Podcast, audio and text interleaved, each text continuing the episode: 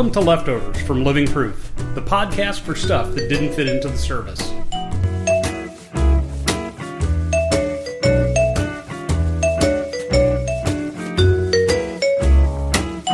We hope to share some information that will make you think and maybe even make you laugh.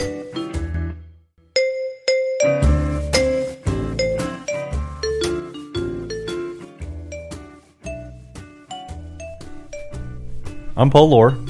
I operate a floor care business out of Paola, Kansas.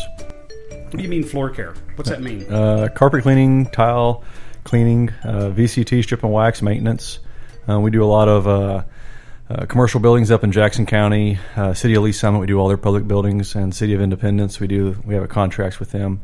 Um, so we, my wife and I, we both run the office, and My business has to do with strip and wax too, but not the same as yours. Ooh, but My name's Rob White, and you know, I when when I was in middle school, I can remember thinking to myself, when I grow up, I want to be a sales effectiveness manager, and that's what I'm doing today. Congratulations! See, not everybody fulfills those kind of dreams. I'm living the dream, man. you are awesome. As a uh, as a sales effectiveness manager uh, for uh, NetSmart, I do uh, all the onboarding of uh, new salespeople and um, kind of maintain some training that uh, helps them grow as a salesperson, either in their knowledge or skills, uh, and and makes them better at what they do. So you are actually in the business of making people better.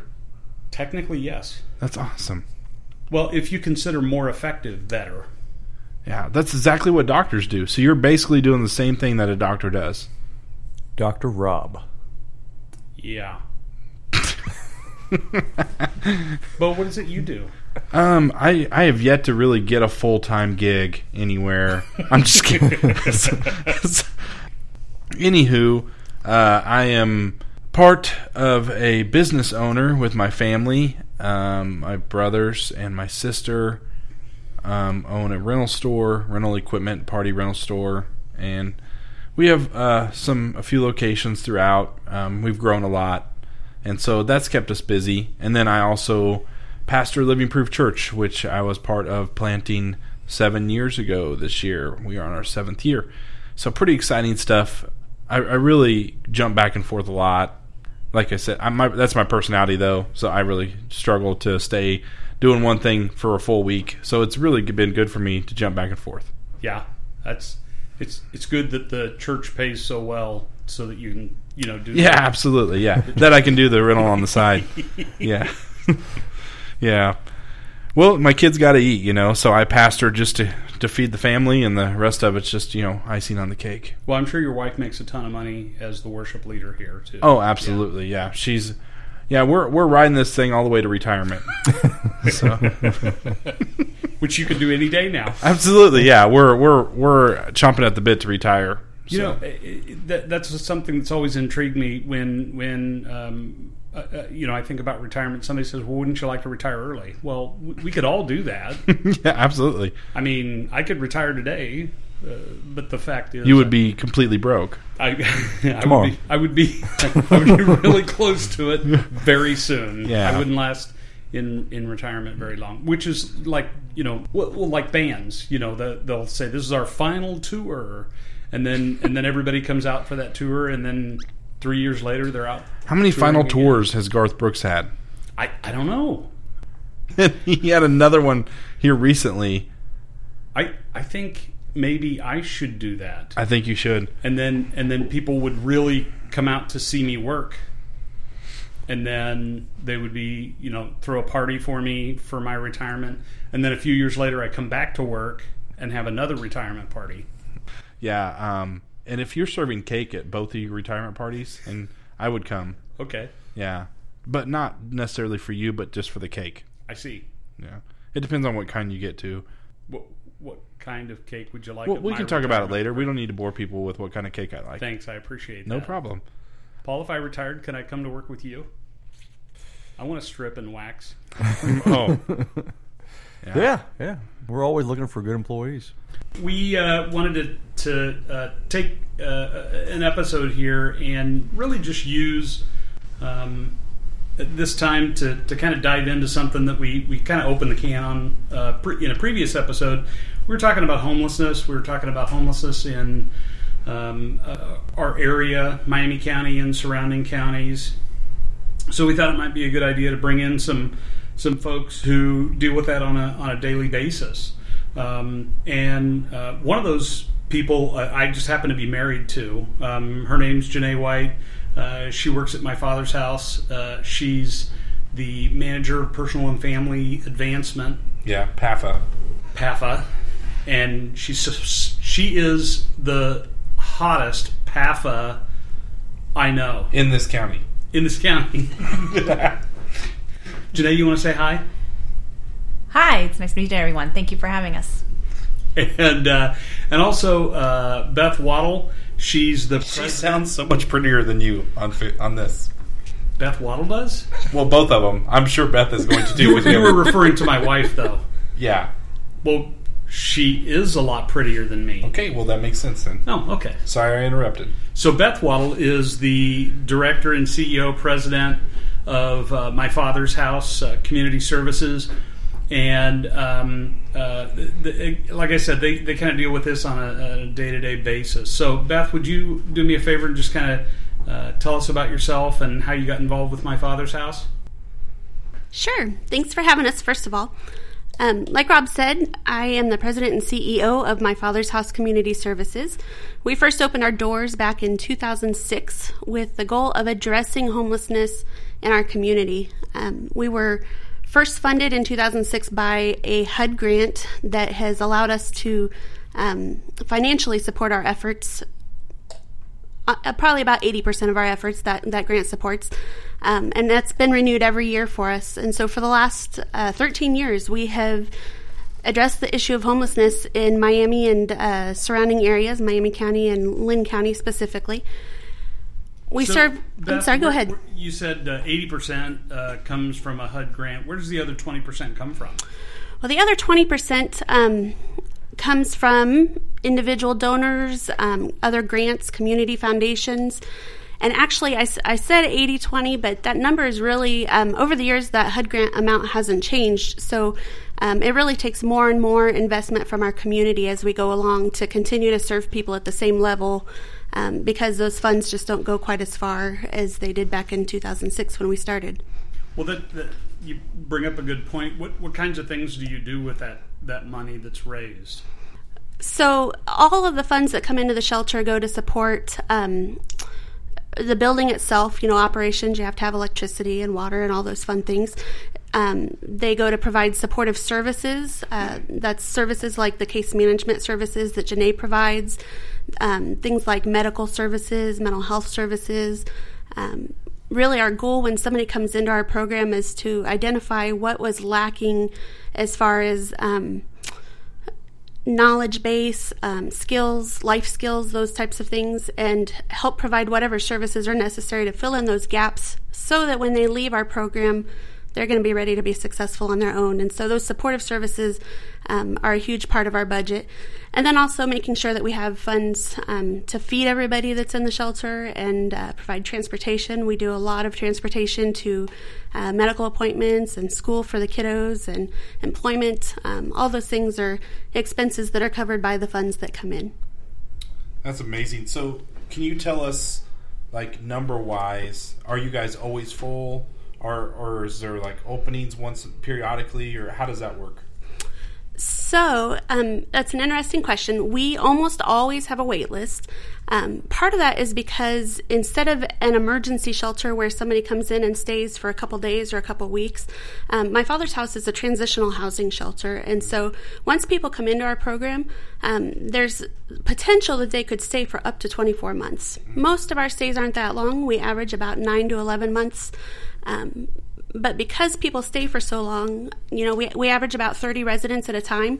Um, but it takes a little while for people to get back on their feet and get moved out and make room for the next people to come in. So we do tend to have a wait list. Okay. So, so when you say 30, is that including kids and all, or is that 30 rooms? So that's uh, about 30 people is our average. Okay. Um, we have 11 residential rooms, and so um, typically kiddos make up almost 50% of our residents at any given time. Okay. and and that's that's interesting to me that that it's that many kids are in that state because they they obviously a lot of people will say, well, you know, if someone's homeless, it's be, it's part of their own fault. You know, that's the common. Um, I, I know that's not the case. Um, seeing it for myself, but um, not all the time. Some people do choose that lifestyle, but majority do not. Um, they get themselves into that. So, but you know, the kids do not choose that life and, Right. and, and where they're at with that. So that's interesting that fifty percent. So when you say there's a wait list, are is that wait list like more than double what you have, or is it just? It, I guess it probably varies. It really does vary. Um, typically, you know, our, our wait list tends to grow, and then as we get an opening or know that we have an opening coming, we start going through um, to revisit those people and see what their current situation is. So sometimes along the way, people have found other solutions to their homelessness and have found a place to stay, or um, you know, family who's willing to take them in, which is always great. So sometimes, you know, we go through three or four people on the wait list before we find the next person for that open spot. Um, so it does vary quite a bit. Okay.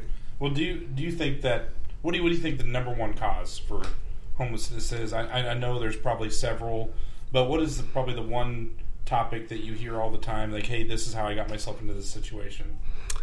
You know, um, like you said, there's really a, a huge variety of causes. We see so many people who are living paycheck to paycheck, and it doesn't take much for the dominoes to start to fall. Um, about 80% of our adult residents um, ha- struggle with mental health issues or addiction issues or a combination of both. And those are frequently contributing factors in the, the homelessness that we see. Um, but it really, it can be so many different issues. Janae may be able to address um, what she sees. Janae, so when somebody applies for our program, Janae conduct, conducts our initial interview that really gets to the heart of what's going on in this situation that somebody needs our services and, and is our program right for them? Our program isn't right for everybody. And so, um, so Janae may have some, some input there that she like to share too. Okay. I think mental health is a, a huge thing that a lot of people don't always know that they have. And even just becoming stressed out and homeless and not knowing where you're going to stay each night, worried if you have your children, if they're going to be taken away just because you're going through a rough patch, um, wondering where you're going to eat and trying to keep your secret because it's very embarrassing. And we're a small town, so you don't want everybody to know your business. And that can create some temporary depression and stress. And then when you're depressed, you don't always think clearly um, or make good decisions with what you can do and can't do. And even just asking for help um, is, is a big challenge for people to come through the door sometimes. They've never found themselves, you know, I had a good job for 20 years and now here I am. And I'm usually the one helping and now I need help. Um, addiction does play a part in it, either um, past and sometimes when you're in throes of addiction, um, then you're really making bad choices and you get yourself in financial trouble um, sometimes legal trouble. And then when you're ready to be done with that, well, then you have all these things you need to overcome to even get into housing. Um, if you have any sort of legal stuff, it you knocks you out of most income-based housing. So you have to make enough money, and then you have to get somebody to give you a chance and um, to restart and, and prove that you are a different person now. So that usually just takes time, and if you don't have a stable place to put down on an application or something like that to get a job, then it's hard to even start the process. Right, and and I guess coming from a, a church perspective, seeing how you know we a pastor living proof, and I'm, I'm looking at. do you feel like, and I I'm just asking to be completely honest. Do you feel like there's probably always areas we could do better at in helping you guys? Um, and I've always had a something on my heart that I feel like the churches could come to, together better to tackle the issue.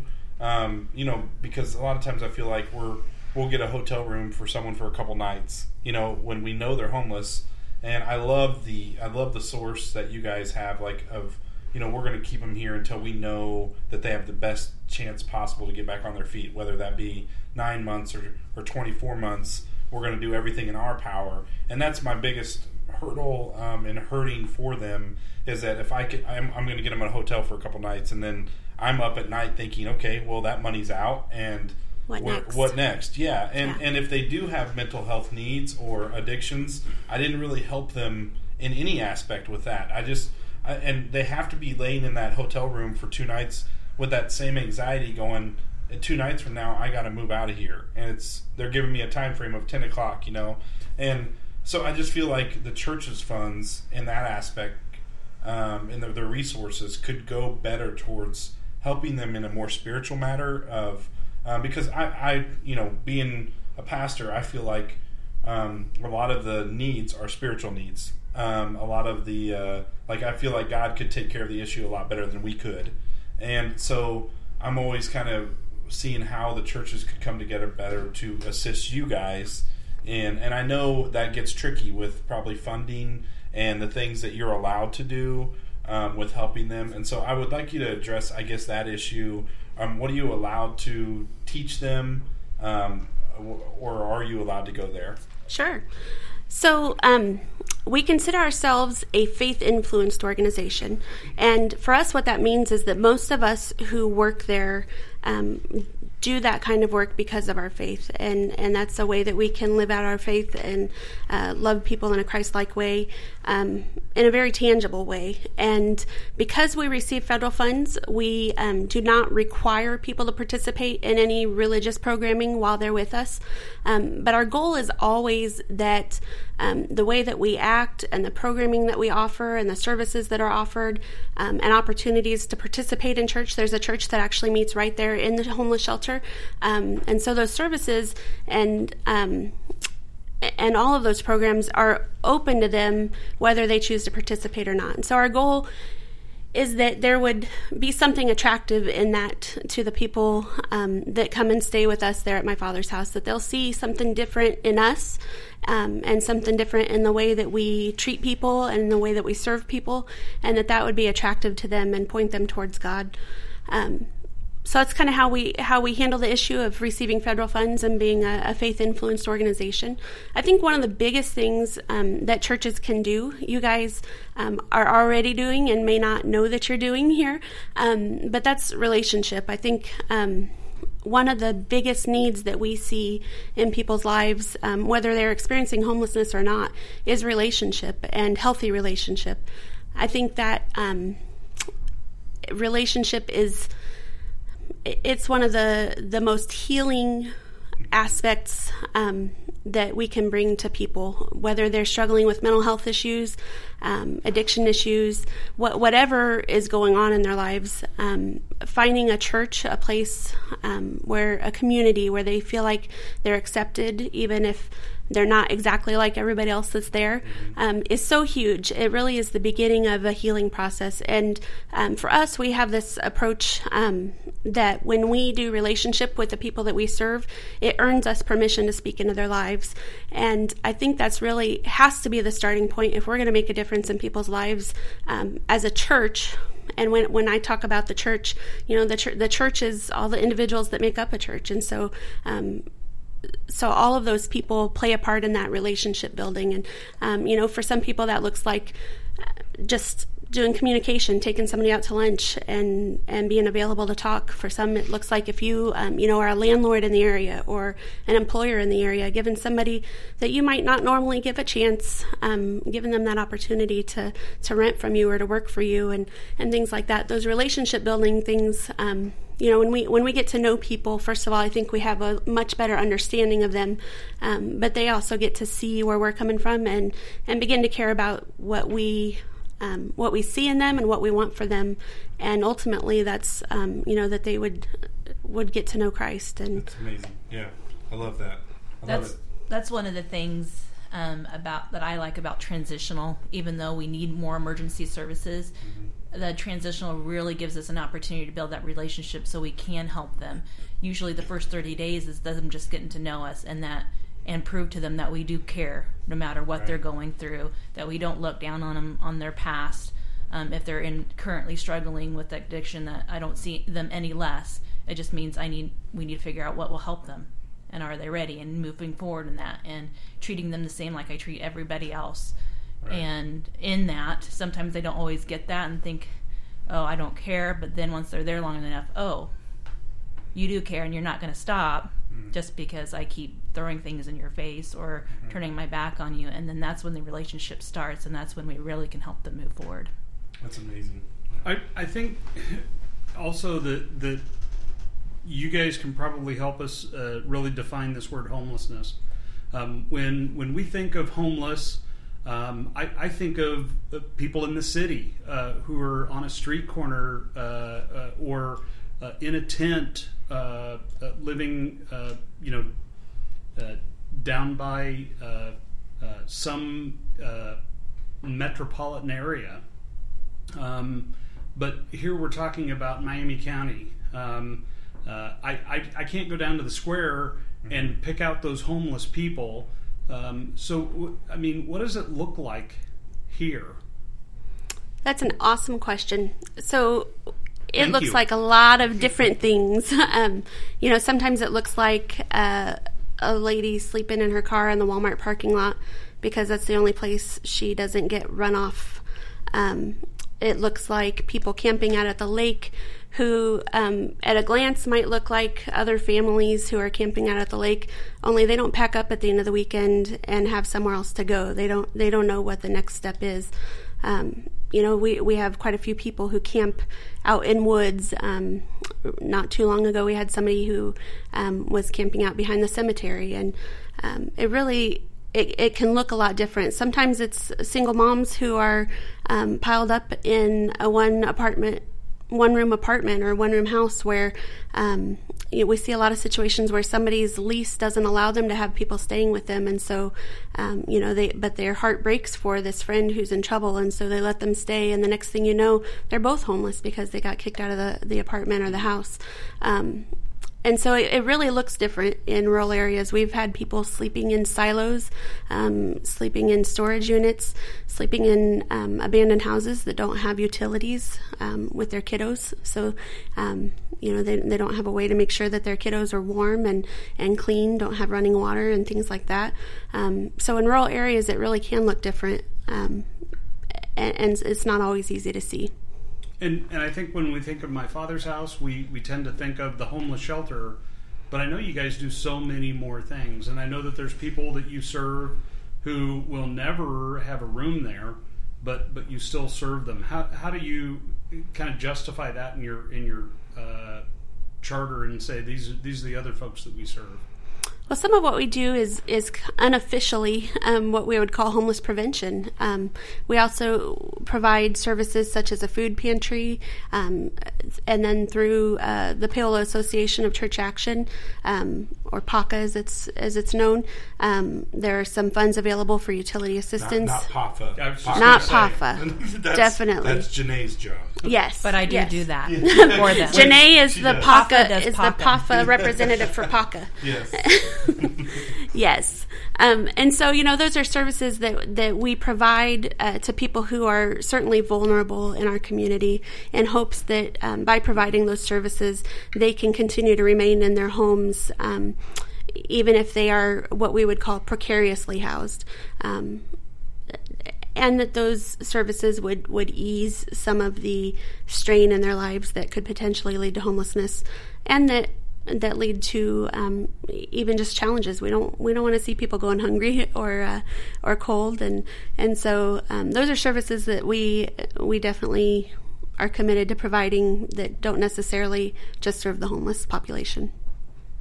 So I'm looking at a chart here, and from I guess from 1990 to 2017, the the issue is getting worse. Um, you know, and and also our community is growing. So I guess with population, I, I'm guessing because I'm not in the middle of it like you are. As the population grows, the the issue there and home, being homeless gets worse. Yes, but I'm going to put a but in there. Um, I would also say that we are getting better and better at identifying the homeless population. Um, in 1990, there were not a lot of efforts to um, to really understand the nature of, of homelessness, but also to to get a count of of people. Um, we so because we receive federal funds every year, we participate in what they call a point in time count, and that is um, a day in January where we literally attempt to count every single homeless person in our community. And those are the people who are in the shelter, those are the people who are out in tents. Um, and so those are where a lot of those numbers that you see come from. Um, and because our efforts to count are getting better, those numbers are going up. Not that there's not also more homeless, um, but it's it's really hard to tell which which it is. Um, Right. We see we do see a growing population of um, of people who are maybe a little more okay being unhoused um, or or having fluid shelter. Um, we see that a lot in Osawatomie here, and um, but some of some of those numbers is just that we're getting better at counting. Okay, that makes sense. That's good. That's good. When, when you say fluid housing, are, are you talking about living on a houseboat or are you talking about couch surfing? I'm talking about couch surfing, um, staying out in tents in the woods.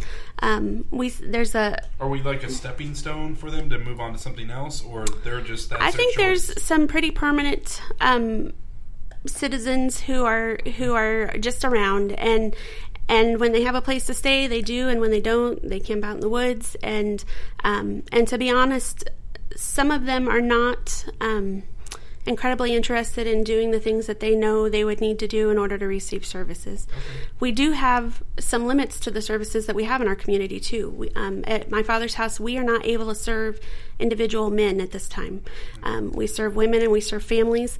Um, so we serve some men in the in the context of families, but um, but if you're a, a single man out there, there are not services close by for you, and so um, at that point, you have the option of going further away to Kansas City, which um, for some people takes you away from the natural supports that you do have in the community, the friends and contacts that you do have, um, and so that's not often an attractive option for people. And so, um, so some people would rather do that precarious couch surfing or staying wherever they can, um, just to try to get by for now here in our community. And and so that's a, a population that is largely unserved Okay. by the services that, that we offer. What is the vision for?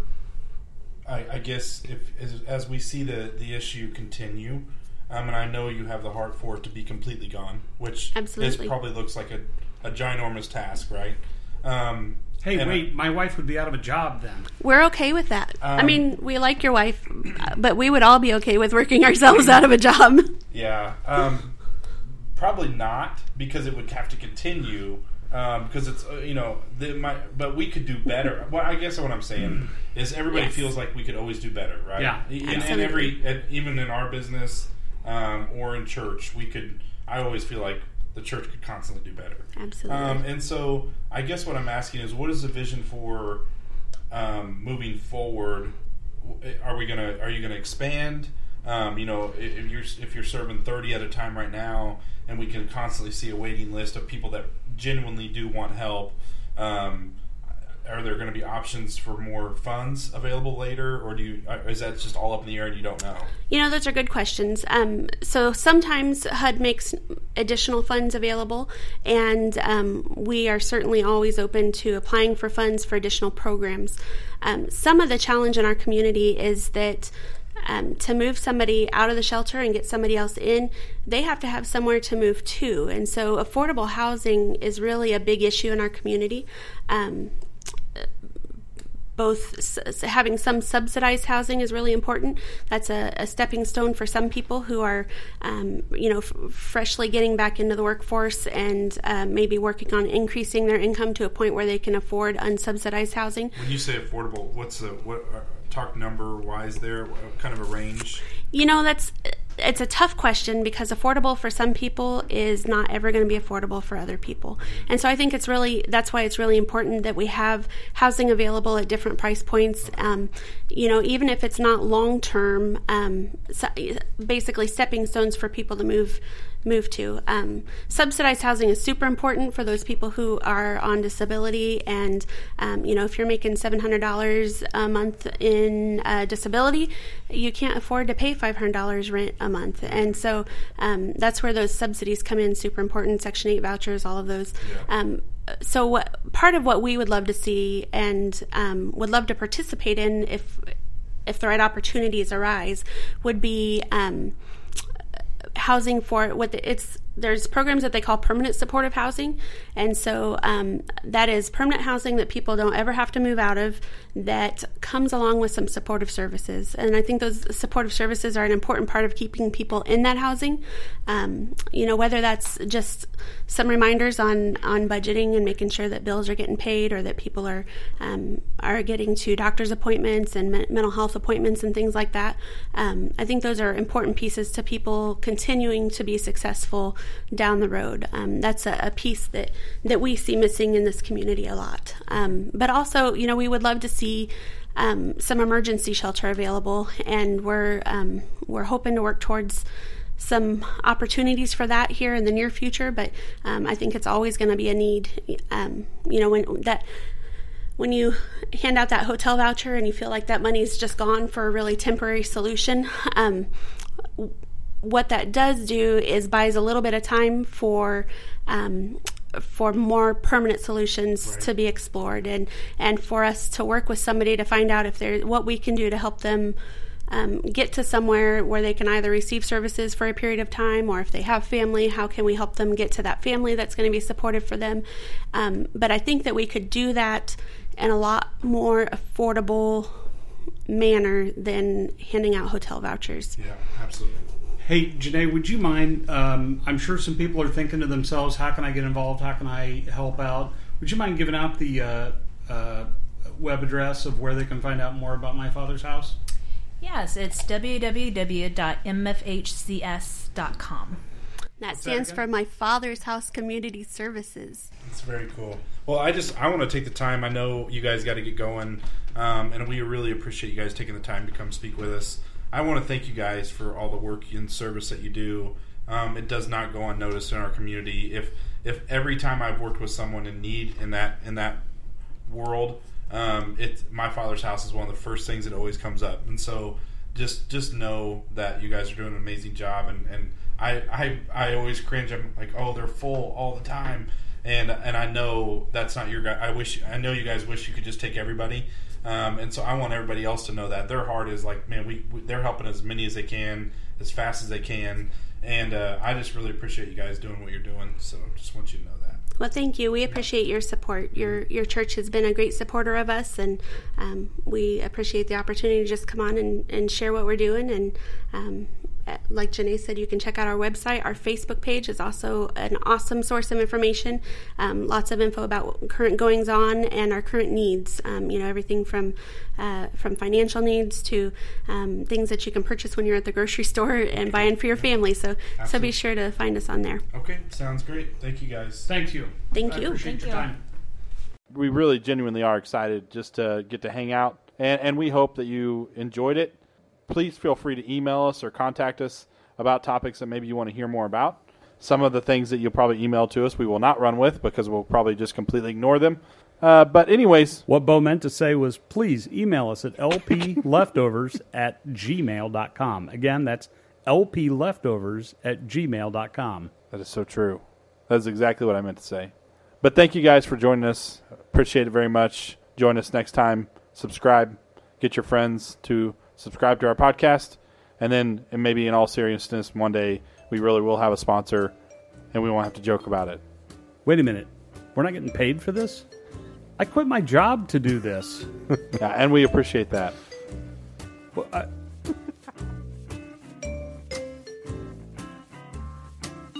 we do appreciate you taking the time to listen to Leftovers, the living proof podcast for the stuff that didn't fit into our service. We hope you had some fun. We made you laugh, but mostly, I hope we made you think.